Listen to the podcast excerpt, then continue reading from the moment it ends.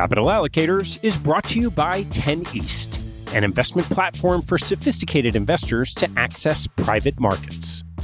10 East brings benefits of having your own family office without the cost and headaches of doing so. It's founded and led by Michael LaFell, former Deputy Executive Managing Member of Davidson Kempner. Michael and his investment team offer members the opportunity to co-invest by offering at their discretion. Michael and his team source, diligence, and commit material personal capital to each investment. The opportunities shared on the 10 East platform offer exposure to private credit, real estate, niche venture and private equity, and other idiosyncratic investments that typically aren't available through traditional channels. The principals have over a decade track record of investing in these types of exposures across more than 350 transactions. Post-investment, the 10 East team conducts ongoing monitoring and reporting, just as you'd expect from an institutional investment organization. I've known Michael for about a decade, and after becoming impressed by the quality of 10 East offerings, its research process, and high-quality investment team, I became an advisor to the organization and investor in multiple offerings. You can learn more and join me as a member at 10east.co. That's the number 10, east.co. I want to take a break in the action to tell you about NetSuite by Oracle, helping businesses accelerate growth and run better with a suite of ERP, financial, CRM, and e-commerce products. Here are three numbers for you to remember: 36,000, 25, and 1. 36,000 is the number of businesses that have been upgraded to NetSuite by Oracle. NetSuite turns 25 years old this year. That's 25 years helping businesses do more with less, close their books in days, and drive down costs. And 1, because your business is one of a kind. Get a customized solution for all your KPIs in one efficient system with one source of truth. Manage risk, get reliable forecasts, and improve margins. Everything you need, all in one place. Right now, download NetSuite's popular KPI checklist designed to give you consistently excellent performance, absolutely free, at netsuite.com/allocators. That's netsuite.com/allocators to get your own KPI checklist. netsuite.com/allocators. And now, back to the show.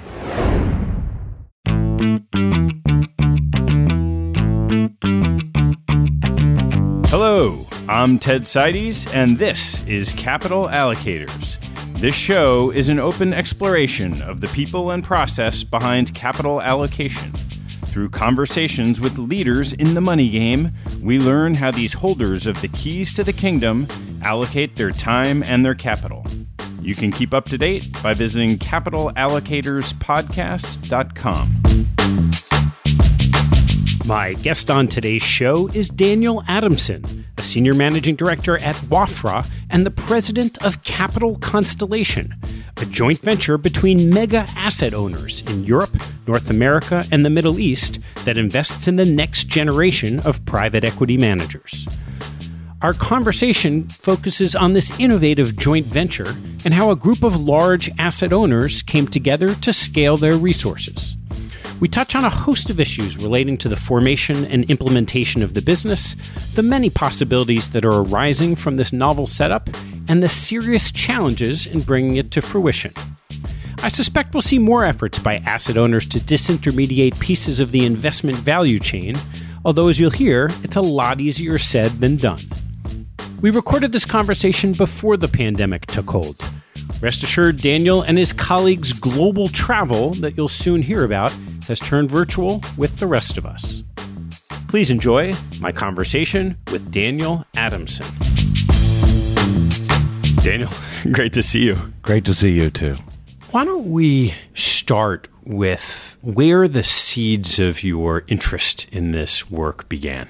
That's a challenging question because you couldn't imagine a childhood that was further from my current pursuits than the one that I actually had. So I was in school until I was 26. I'm the child of two academics. I didn't even know what business was. I remember asking my dad growing up, so who live in all these nice houses?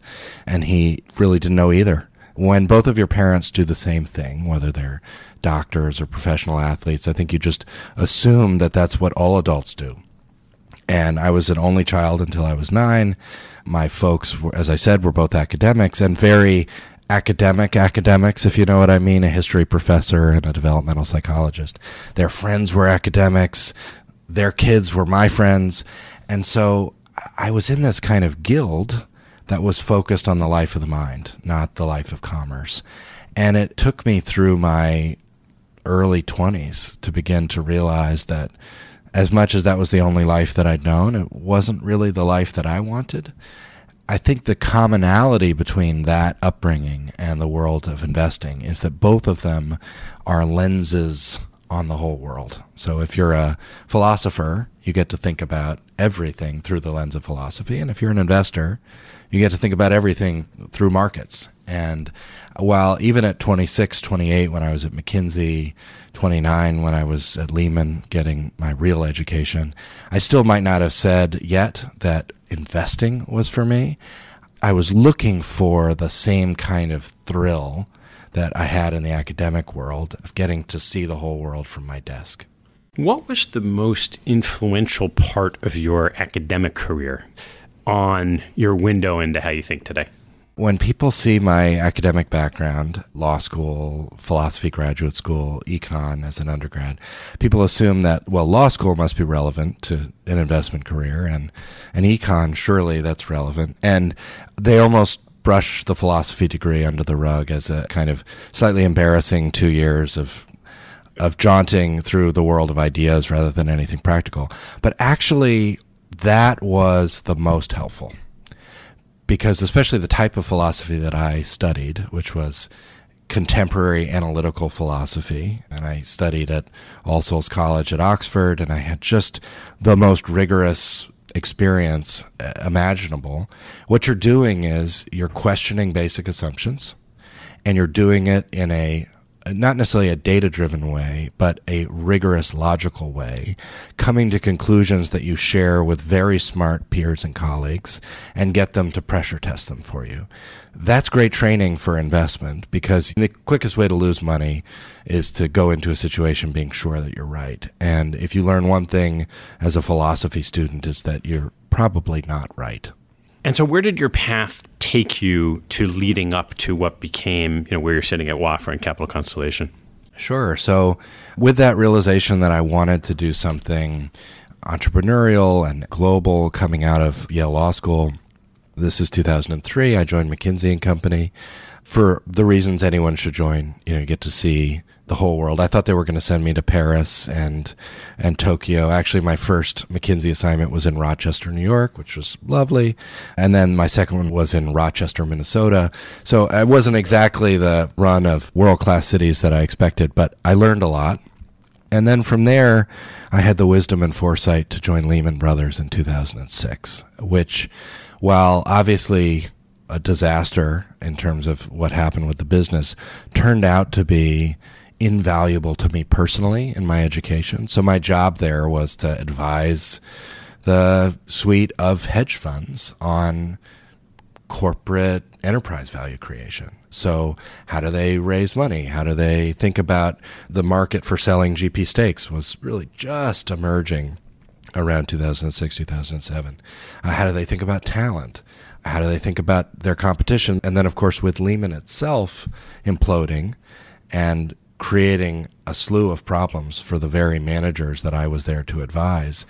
As a 29-year-old, I got an incredible education in the challenges of forming any kind of partnership or doing anything entrepreneurial. I remember one of my professional mentors at the time said, "Daniel, if I could teach you one thing, it's that all partnerships fail."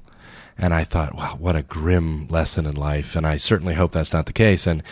And a lot of the work that I've done since has been motivated by that idea that not all partnerships should fail, that we can build a more enduring form of partnership. So thinking a lot about governance, thinking a lot about how you structure something internationally to create a positive-sum game where partners benefit from working together. And from Lehman? Oh, so from Lehman, I joined Bridgewater, up in Connecticut, which was incredibly eye-opening. I worked for Ray, who is amongst the most unique and insightful human beings you could possibly come across. It wasn't for me, as I think many people will say is true for them, and that's by design. So I quit after about a year. So I left Bridgewater very amicably, wound up running my own firm for a few years before joining Ares, where I got to be head of investor relations and support the firm through the transition from a privately held company to a public company. We went from 40 billion in AUM to now, I think it's 150 or thereabouts. So dramatic transformation, which was fascinating to witness. And then from there, I had the great good fortune. We had our kids, moved back to the East Coast, looking for something here. And I'll tell you about Wafra and Constellation. Yeah. Well, why don't you dive right in? Sure. So when I joined Wafra, which is a $25 billion alternatives manager based on Park Avenue with offices around the world, but headquartered here in New York, I'll confess that I had not heard of it. I was picking between a couple other professional opportunities, but a good friend of mine, who's now the CIO of Wafra, when I presented him these other two opportunities, said, I have a third idea for you, and why don't you come in? And sure enough, 2 weeks later, I'd seen the light.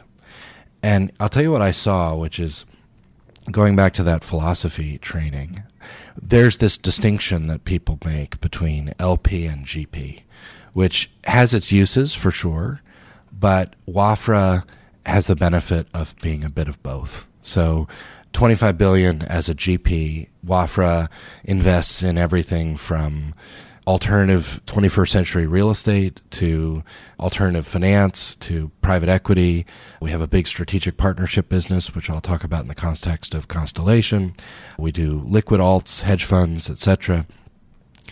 But we do it in the context of a kind of balance sheet entity that grows its capital on the basis of good ideas. That type of entrepreneurship in the context of a 35-year-old institution with $25 billion is very rare, and it comes from the special relationship that Wafra has with its capital providers. And that was something that we wanted to replicate at a higher scale with multiple partners in Constellation. When you were coming into Wafra, what were you coming in to do initially? I'm so grateful that Wafra took the chance to hire me when it was absolutely unclear what specific value I was going to add. I think folks thought, this is somebody we'd like to work with and let's see what happens, which incidentally, I think is the way a lot of great professional relationships begin rather than filling a particular box. I didn't come in with an idea of Constellation, nor was Constellation my idea alone. And I want to talk about the collective effort that went into putting it together, both with the Wafra team that had already for a decade been doing GP stakes and GP seeding, which is something that people should understand in order to understand Constellation, and then the work that our partner asset owners like Alaska and Railpen and Sweden and the Kuwait Investment Authority and others contributed. We'll certainly get into specifically what you're doing with Constellation. There's been this shift in these asset owners sort of shifting the way they invest in the markets. So we hear about it with the Canadian plans and otherwise. What have you seen as these kind of trends in the seats you've had leading into this about, in particular, those pools of capital? I'd like to start with three trends that have popped out for me in the last 10 years. The first, 10 years ago, we weren't talking about asset owners. People talked about pensions. Sovereign wealth funds was becoming a term of art. It started to be picked up in the press around a decade ago.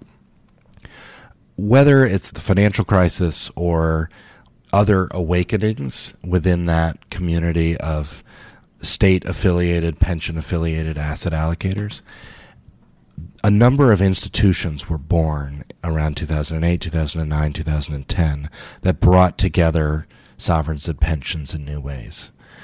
You had the International Forum for Sovereign Wealth Funds, the Institutional Investor Roundtable, the Fiduciary Investor Roundtable for Cooperation and Partnership. I will not bore you with the acronyms for 10 more of these, but The amazing thing is that there's about, let's say, 100 trillion of institutional AUM in the world, which, to help people figure out what that means, I like to say, look, world gross product is 80 trillion, 60 trillion, depending on who you ask and how you calculate it. So you're talking about more than 1 year of world gross product saved by institutions. And if you look at the concentration of that capital, you've got 20 or 30 groups that have the ability to move mountains, to move tens of trillions of dollars in a concerted way. And those groups were getting together. So I'll come back to this when we talk about how Constellation was started, but I met in New Zealand in 2016 with about 15 trillion of asset owners. We were in that room because of Wafra's affiliation with asset owners in Kuwait. And I was talking to Angela Rodell, the CEO of the Alaska Permanent Fund, and later met Paul Bishop, the head of alternatives at Railpen. And it was this first generation of institutions really convened people. And by the time I arrived on the scene in 2016, there was some frustration that that convening hadn't led to concrete, formal joint ventures between asset owners on different continents. So there was a real desire to do something.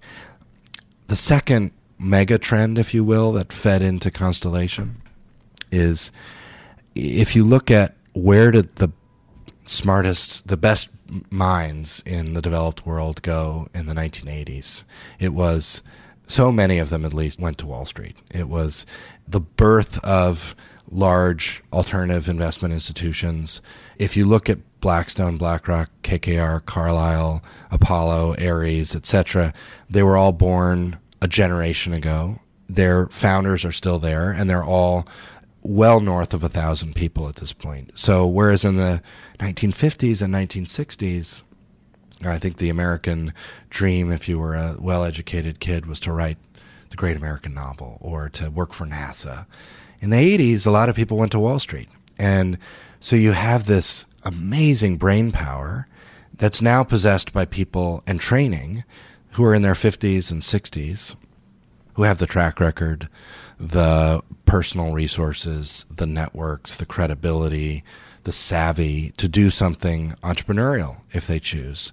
And at the same time, those large institutions are dealing with succession challenges and trying to restructure.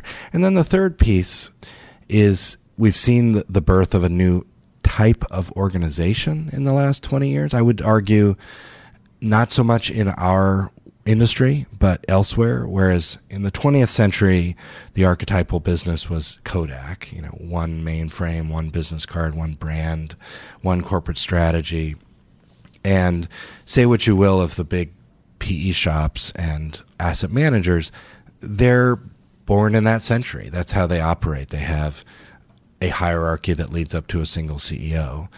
What we've seen in other industries, and Airbnb is a great example of this, but there are many, many others, is entrepreneurs working together through a kind of virtual company, through tech, through governance, enables animal spirits to flourish and creates a kind of framework for, in the best scenario, for people to run their own businesses. And we haven't seen that in finance. I'll talk about Constellation in the context of those three trends. Yeah. Well, I mean, that's where we're going to go. What you've laid out is a group of large asset owners, labeled as such, who want to do something together, talented people, and the potential to work together in a different way than sitting all in the same office. So you bring that together, and how do you get from there to something actionable? With a great deal of effort, suffering, long plane rides, conference calls across multiple time zones. So the origin story for Constellation is twofold. First, we had an amazing team at Wafra that had been acquiring stakes in GPs and seeding new GPs, especially in private markets, since about 2011. And I won't go into them here, but a lot of household names in terms of the groups that we've partnered with. So a great deal of expertise on the team that predated me in how to innovate in terms of structure. And I think a lot of the greatest innovations in financial markets have come not through technology changes, but through structural changes. So that's one piece of the story. The other piece is I mentioned that trip to New Zealand, which was really memorable because I sat next to Angela Rodell, the CEO of the Alaska Permanent Fund, and I asked her, what's your five-year strategic plan for Alaska? And she said, well, we'd love, number one, to get more into private markets, to go truly global in our focus across segments of that market from private debt to private equity to infrastructure to real estate. We're in Juneau. We have a small team. We have $65 billion of AUM.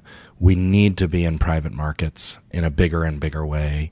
We have some very talented people, but my sense, and this is Angela talking, is that we need to partner with other institutions to do this right. And so she was already thinking about the positive sum model for sovereign-to-sovereign, pension-to-pension partnership.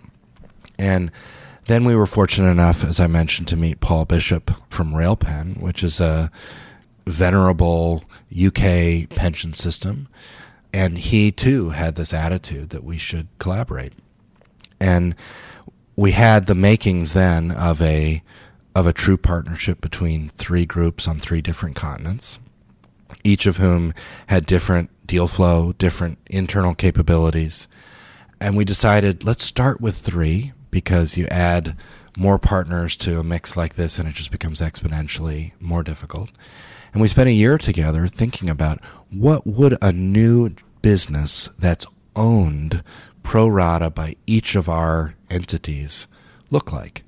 And we called it Constellation, as the name suggests, bringing stars together from a vast geographic base.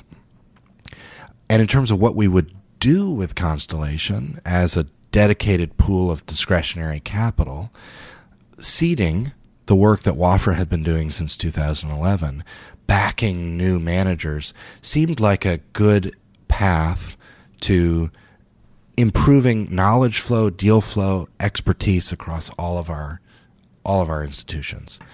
So the vision early on was, if we're seeding 3 or 4 new managers a year and doing it in this shared framework, already we've seeded 4 and we're under exclusivity with 2 more. So if we keep at that pace, imagine we have 10, 15, 20, 30, 50 managers across every major asset class, across every major geography, who are feeding us co-investments, fund vintage opportunities, and who we are aligned with because we own a piece of their business. What can you get out of that distributed brain, that kind of hive mind? I think we're only beginning to see that today. Now, there's been a lot of excitement here in our second year of doing business together, but that was the core idea of which partnership, and to use that partnership to create better alignment with asset managers. Okay. So there's so much to dive into with this. And why don't we start with the selection of the investment opportunity, in the sense you mentioned Wafra was doing this seeding, but a lot of what we hear about is this move to get closer to the underlying security. So whether it's co-investments with private equity sponsors, even led investments. So as you're forming a new organization, how did you think about where to start on that investment activity if you're building sort of a new team?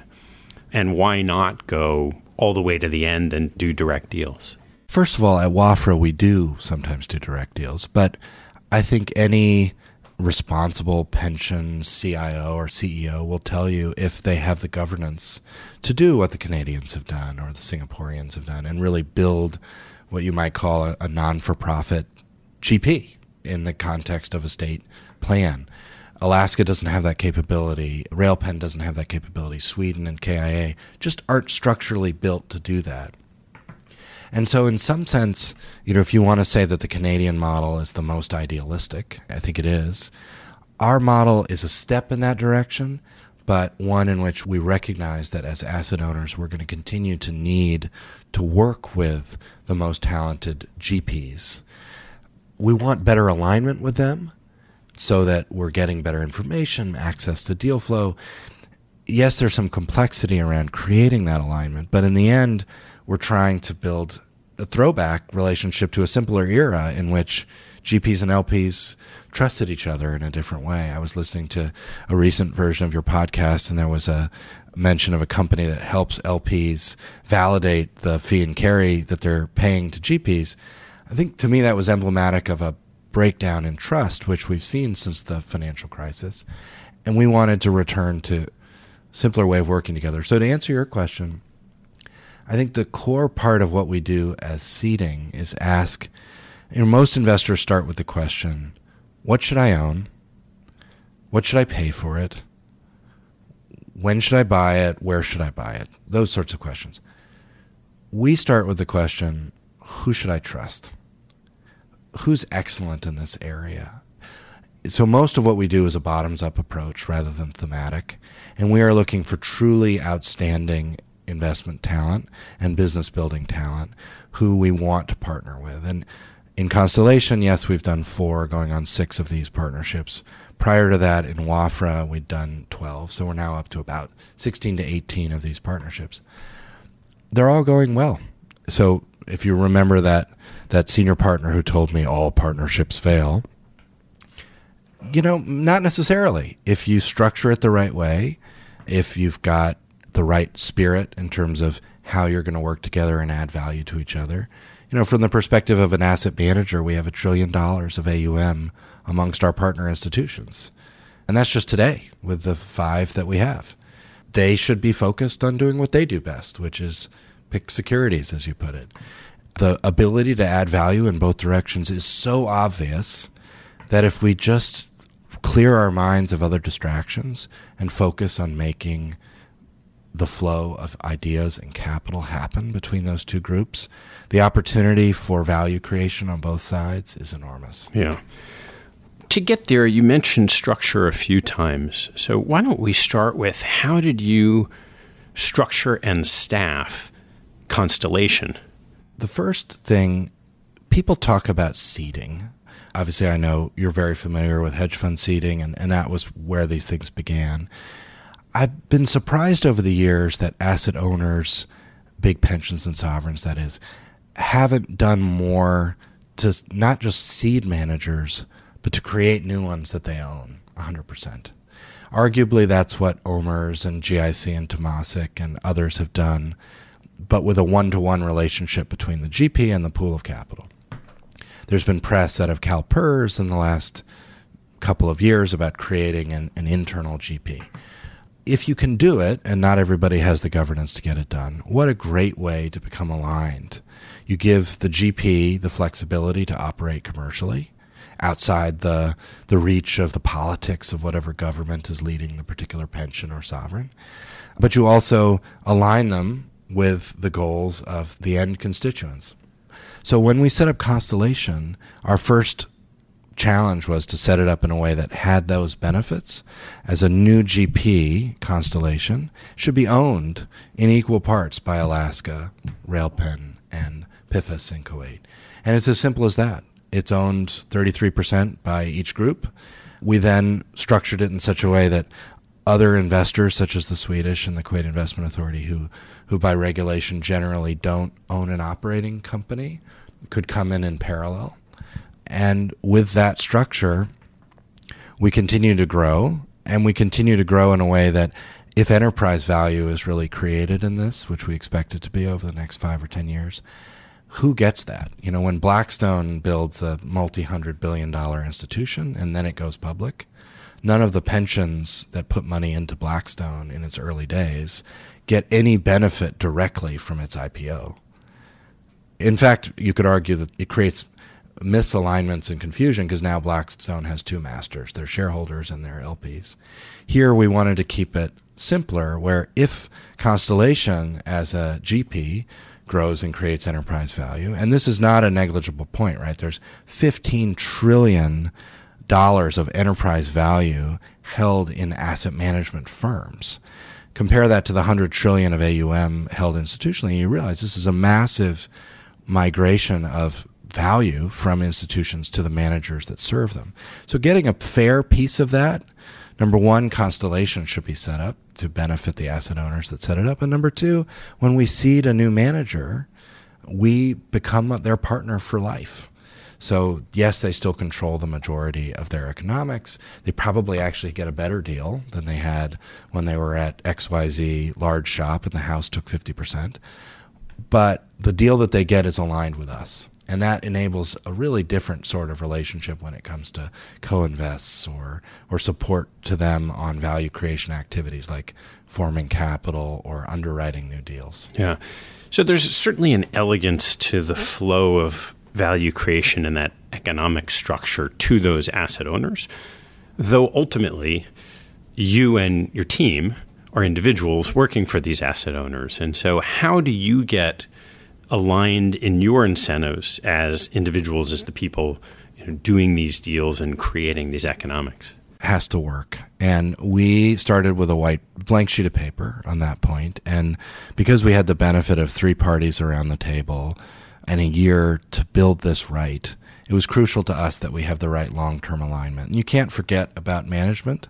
Our principles there were it should be very long-term alignment, so 10 years plus. It should still be a situation in which the vast majority of the enterprise value created is owned by the asset owners that set us up.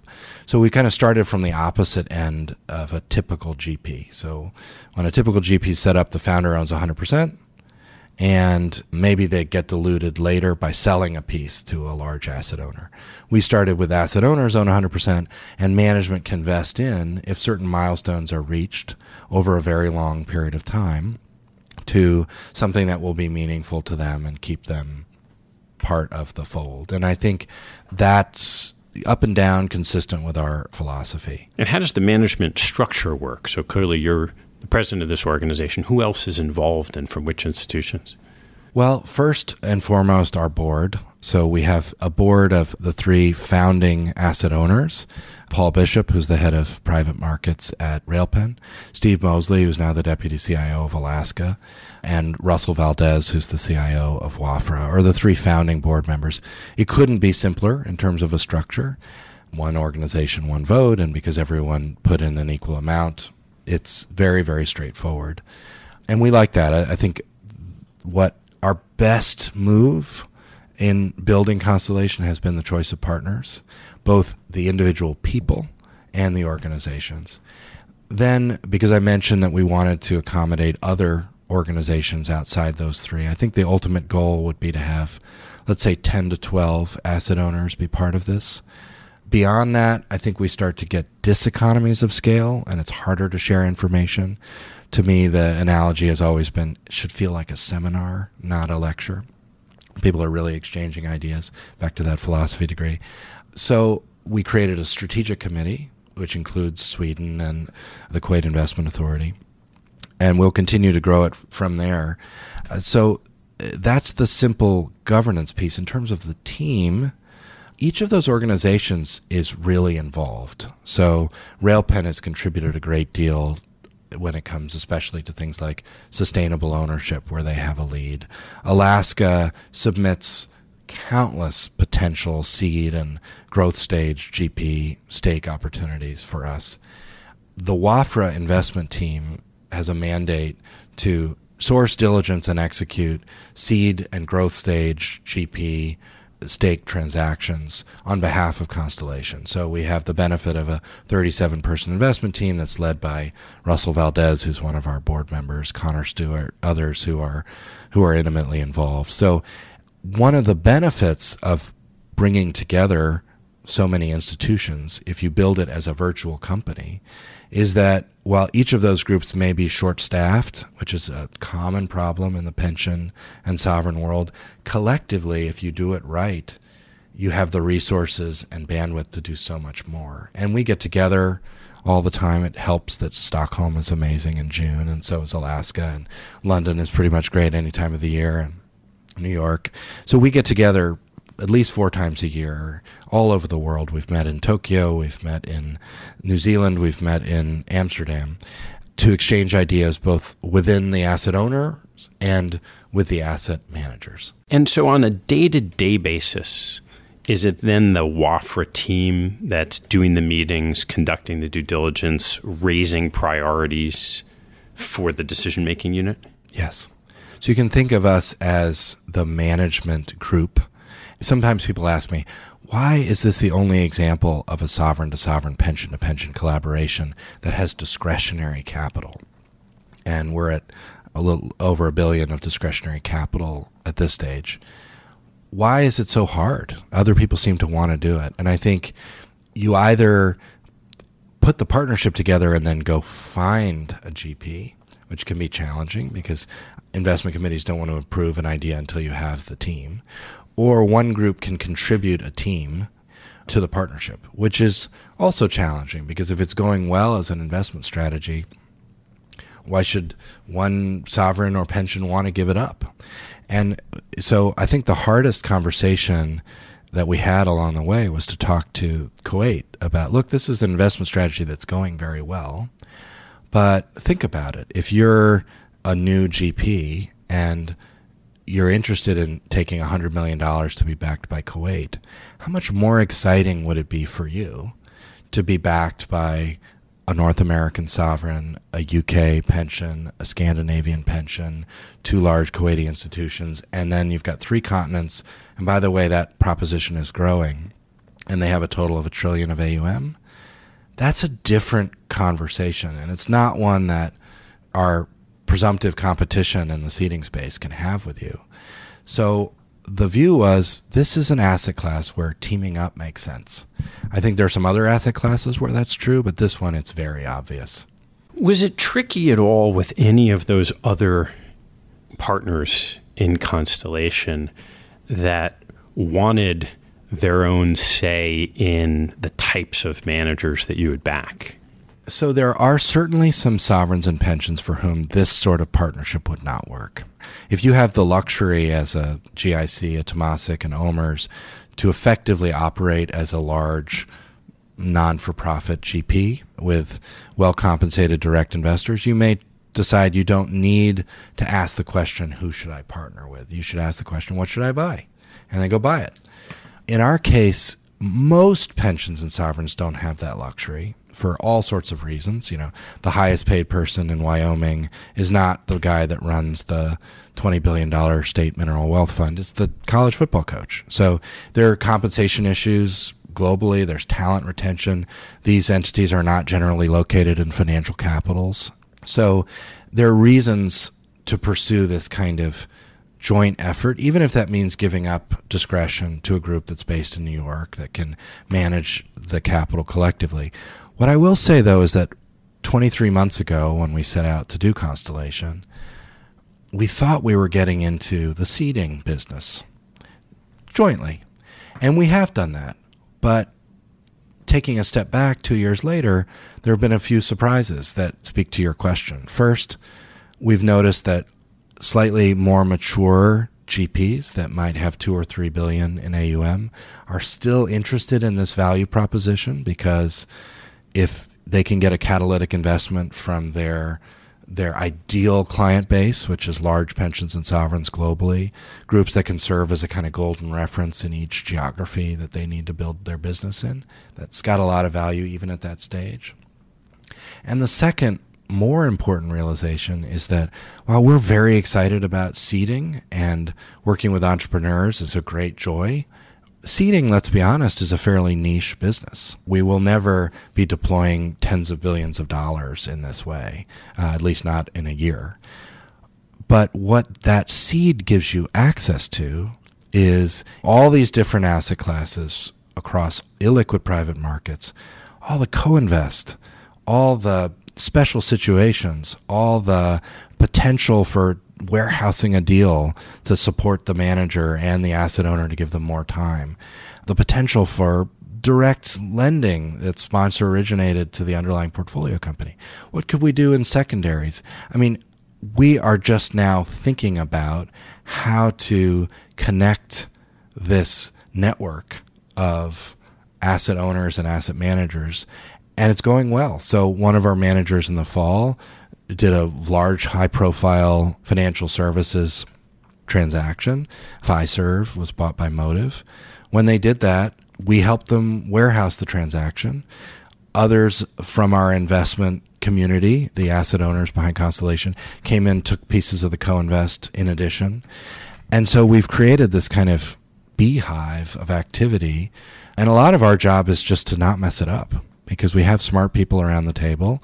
And so while Wafra may be making the decision around seeding, you're opening up all these other much broader asset classes for ease of use for all the sovereigns and pensions that are involved. How does the decision-making process work on the individual investments for any of these opportunities? Well, if it's a seed, it's in Wafra's discretion to pull the trigger.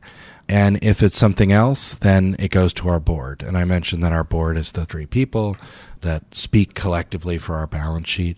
And this is part of the challenge of setting up something like this is the regulatory challenges of managing third-party capital, the fiduciary obligations that come with that. That's why it took us a year. And that's why we benefited so much from what I started by saying, Wafra is unusual. We're a GP and an LP.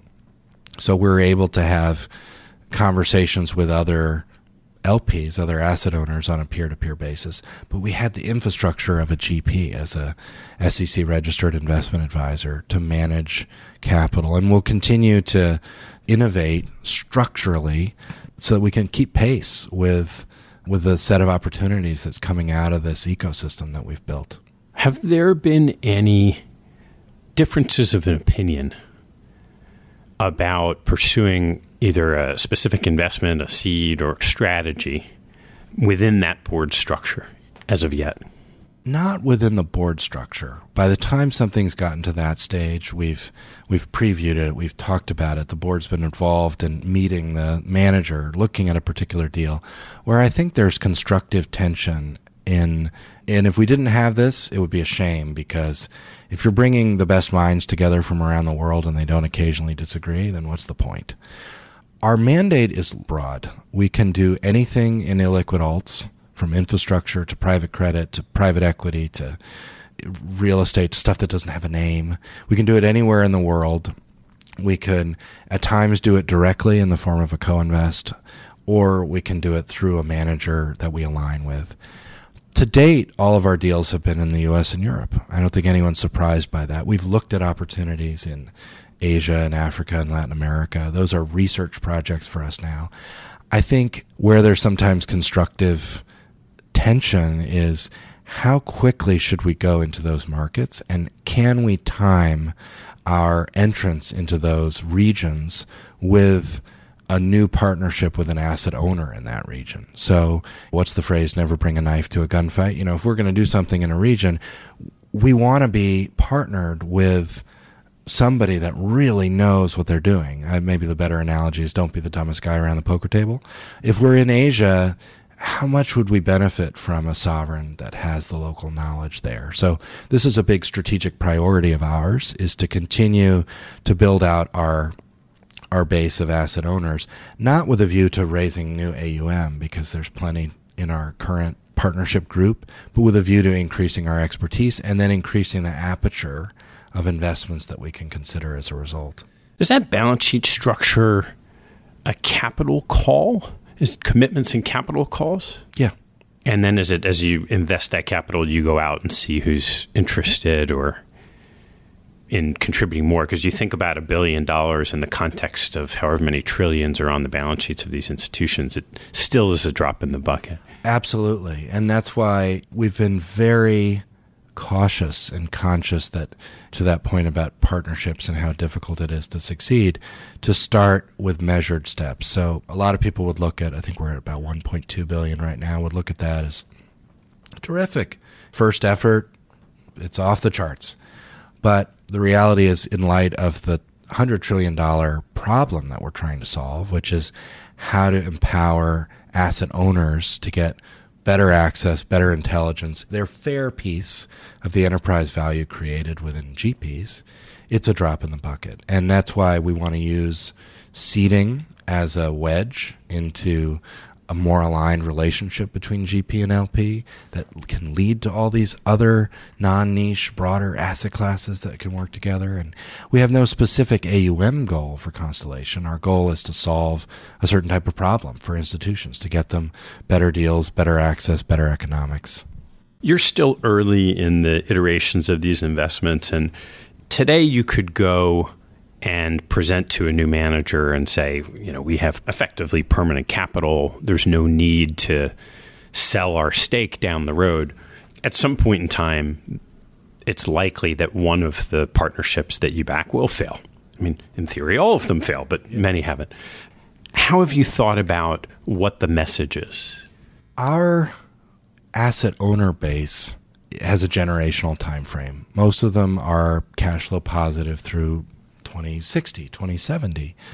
If I had to list of kind of fourth mega trend back when we were starting our conversation, I would have said it's a move to longer duration capital that matches longer duration underlying opportunities. Blackstone's been working at this. You see new structures all the time. It is hard for conventional GPs to operate in that way because they're looking for a crystallization of carry after 5 to 10 years, depending on the asset class. In our case, the opposite is true. It would be hard for us to operate if our plan was to sell in 5 to 7 years. Because if you think about GPs, the kinds of groups that we back, they're either family-owned businesses or closely held partnerships. Not to knock Goldman or Morgan Stanley or JP Morgan, but if you're a family-owned business, who do you want as a partner? Somebody that's going to come in for 5 or 7 years and force you to restructure? Maybe sometimes, especially if you're looking for the best price. But what we find is a lot of folks are looking for a generational time frame partner. So what that means is that in terms of the structure of our capital, it has to be quasi-permanent. Yes, there needs to be a way for the investors to eventually pull money out, or what's the point? But on the flip side, it can't be tied to a specific arbitrary deadline if it's 8 years or it's 10 + 1 + 1. So in our model, when we back a new manager or a next generation manager that may already have a couple billion of AUM, we think of our return stream as, well, there's the LP commitment that we've made to them, and that will self-liquidate, touch wood. And then we have our GP ownership, which grows as their business grows and becomes this kind of growing annuity, which we can hold indefinitely. And yes, at some point they may come back to us and say, gosh, this has gone better than we expected. We'd like to buy that piece back from you. Or it makes sense for us to sell it to some third party or finance, come up with some financial solution that allows us to return capital to our asset owners. But the basic view is, people talk about getting fee discounts. That's probably the most common way of approaching an early stage next generation manager LP investment. In our case, we're looking for alignment that could lead to effectively kind of negative fees in the long run, where as the manager grows, we have this other return stream, which can add significantly to our bottom line, which is to say giving asset owners their rightful piece of the enterprise value that they help create by catalyzing these new businesses. I'm still curious about the structure of your team. And you mentioned that the management team can kind of earn their way into ownership of Constellation. How about the people below the management team? And how do you compensate someone in a competitive world for talent? I'm proud to say that because we had really smart people around the table as we were designing the governance, that we built something that has a lot of flexibility in it. So every year, the board gets to decide who's contributed. And we also have flexibility, which we plan to exercise, to build advisory councils and to bring in industry leadership from around the world to support what we're doing. We have a kind of convening function within Constellation, so that extends to more junior professionals that we want to ensure can grow with this business. And it has to do with ensuring that we're working closely with the asset owners up and down their mastheads and with others who can support us. And because we were born out of institutions like the International Forum of Sovereign Wealth Funds and the IIR, et cetera, there's just a natural community of people that we can draw on and, where appropriate, compensate to help us build something. You mentioned at the onset this notion of this activity being positive sum. And that is something you don't hear that much about. It's a nice ideal. But in a lot of capital markets and a lot of these pools of capital, individuals, incentives, people are compared to others. How have you tried to engender that positive sum game across these constituents?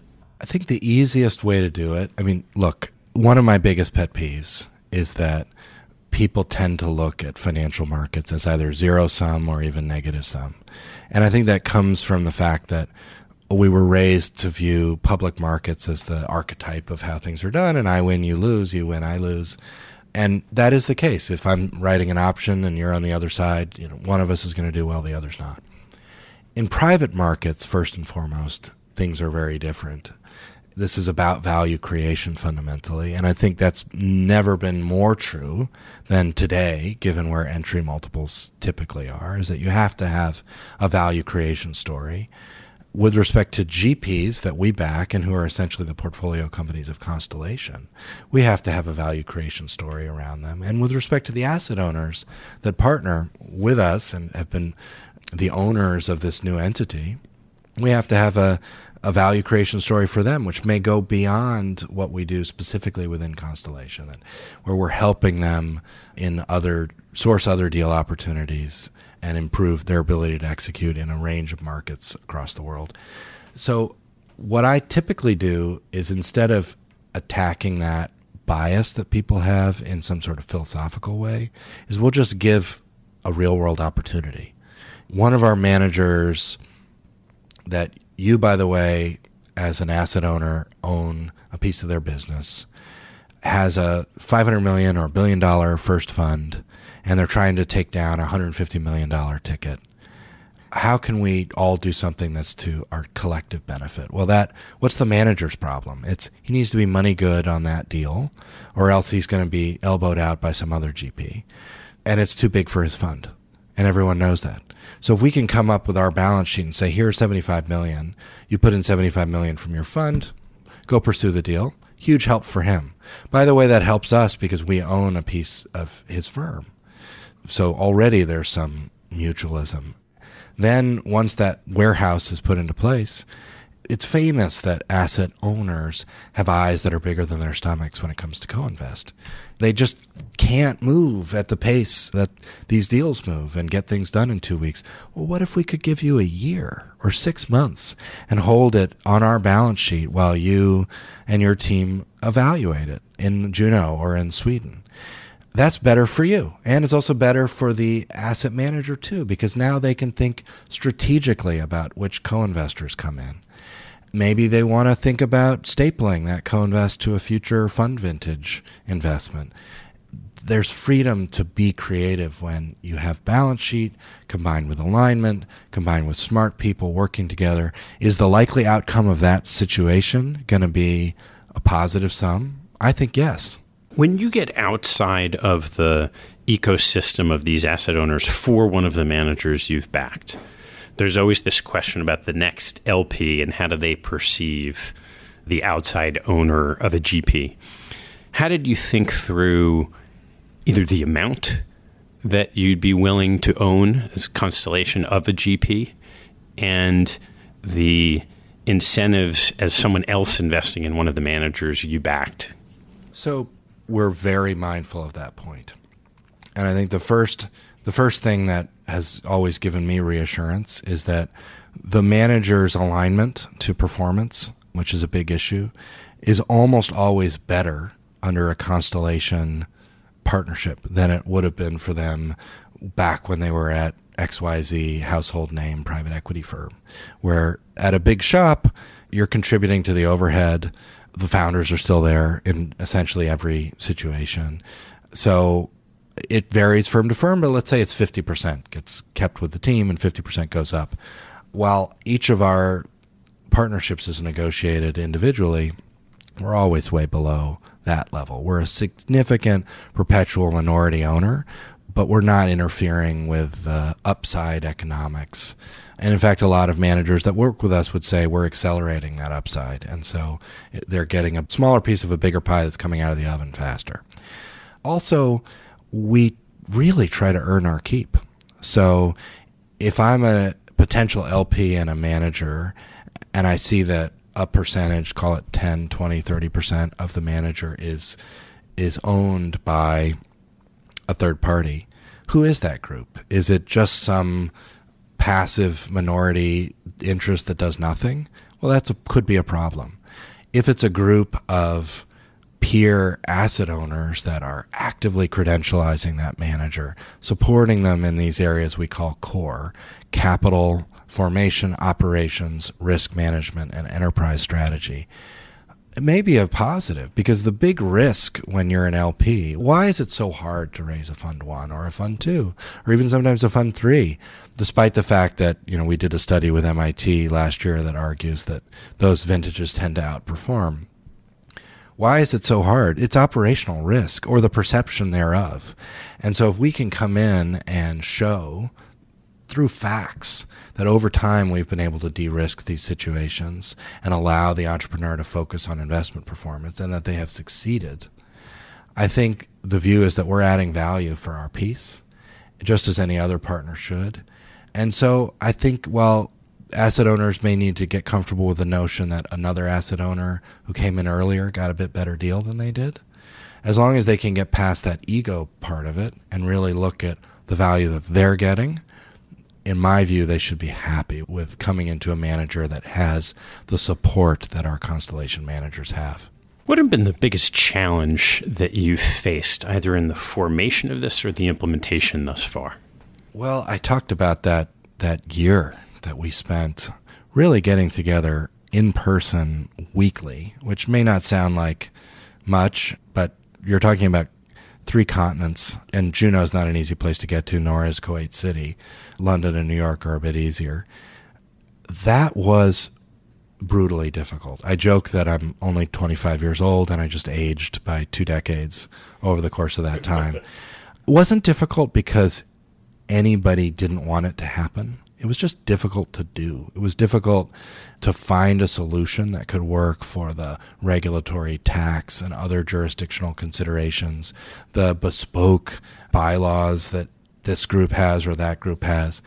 Fortunately, we had really involved people. And I think it's starting a partnership like this is, you know, going back to where we started our conversation with my academic background, you know, it's a little bit like writing a PhD thesis. If you're not super into it when you get started, you're probably not going to finish. And we were super into it. We wanted to do this to be a kind of standard bearer for a new type of institution that was owned by capital. I'm not going to say capitalists of the world unite, you have nothing to lose but your chains, but there was a real desire to do something innovative that would benefit pensions and sovereigns who are in, frankly, tragic circumstances in terms of shortfalls. This is an experiment which is going well so far in terms of a new model that could work, one we hope among many. But if I had to say whether I think there will be many followers, I think the answer is probably not, because it's so hard to do, not because it's not a good idea. Just put some color on that. You mentioned weekly face-to-face meetings. How much time did you spend? So we still meet all the time. I mean, not just once a quarter for our strategic committee meetings or every other week on a phone call, but just catch as catch can in cities all over the world and up and down our respective organizations. And now with our managers, eventually there may be technology that helps us connect capital and opportunity in more efficient ways. But for now, there's no substitute for shoe leather. So we are on the road a lot, actually making the human connections down, in some cases, all the way to a deal opportunity, not just to a manager and not just to the C-suite of the asset owners, but up and down the masthead. So, you know, we got together, as I think I mentioned, in places like New Zealand, Tokyo, Amsterdam, The Hague, Stockholm, London, LA, San Francisco, New York, all because we might have been looking at a deal, there was some event there that we wanted to go to, or just because we had to get together. And so we decided to get on planes. And I think any entrepreneur will tell you that they feel lucky because they happen to kind of hit the straightaway on the Daytona 500 just when their car was humming and they could make great progress. For us, it was this incredible alignment of smart people, and I've mentioned their names, but Russ and Paul and Steve and Angela and others who were at a moment in their careers where they could do this, wanted to do this, often for no personal gain economically, but for their institutions. And it took that kind of Herculean effort to get there. Well, fantastic. Daniel, before I let you go, let's turn to some closing questions. What's your favorite hobby or activity outside of work and family? I play the cello. I grew up performing and actually went to the School of Music at Yale in addition to undergrad. A lot of my friends have gone on to be professional musicians, and I both envy them and don't envy them because it's a really tough life, but they get to be surrounded by incredible art all day long. I don't play as much anymore, but my boys are 5 and 6, and our oldest is just starting to get into music. So whether it's something like the Star Wars theme or, you know, the Harry Potter theme, where he plays the piano and we're starting to play together. Oh, that's great. You mentioned an investment pet peeve. What's your biggest overall pet peeve? I hate the kind of tribalism that leads to so naturally and quickly for people to a me versus you mentality. We see it in politics. We see it in global politics with bridges between countries metaphorically being burned down these days. And going to your questions about positive-sum game versus zero-sum game, it just frustrates me that for whatever reason, humans seemed hardwired to create clans and define success in a narrow way. And this is the problem of our generation, is how to think globally. And it's a pet peeve, and it feeds into investment pet peeves too, because people tend to think, well, I want to pick the best stock, or I want to pick the best deal, as against thinking, who should I partner with? Because the latter question implies that you're trusting and relying on somebody else in a way that people are often not comfortable. How do you use social media professionally? This will be our first attempt to do that. So not well is the short answer. We've been, like a lot of folks, skittish about social media, but I think we will make careful, calculated attempts to share our message. That said, the nature of our business is not one where we need to connect with a wide audience. We don't view ourselves as influencers on fashion or vacation destinations. So I'd say we've used conferences and individual networks much more than social media. What do you do for self-growth? You know, I read a lot. Nothing that you wouldn't hear from a lot of folks. Try to exercise, spend time with the family, be outdoors, soak up the sun, enjoy natural beauty. But I've always been a voracious reader, just coming from the family that I do, and mostly nonfiction. What teaching from your parents has most stayed with you? So I describe my folks as academics. I mean, these are, as a history professor and a developmental psychologist, which is always a good line for a joke, which I'll avoid here. But what comes with that is love of the life of the mind.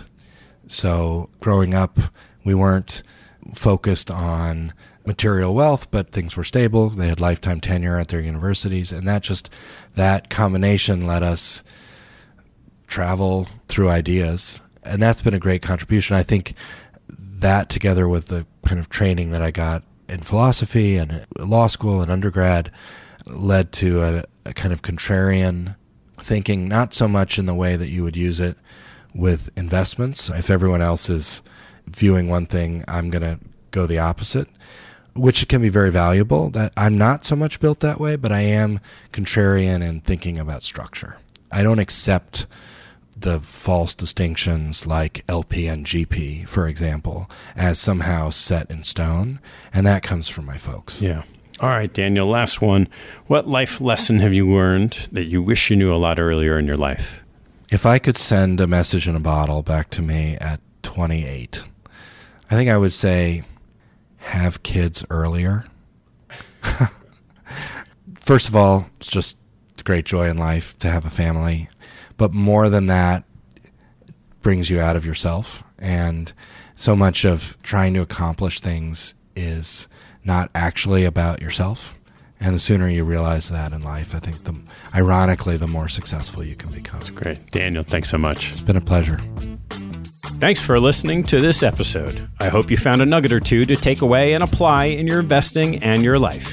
If you'd like what you heard, please tell a friend and maybe even write a review on iTunes. You'll help others discover the show, and I thank you for it. Have a good one, and see you next time.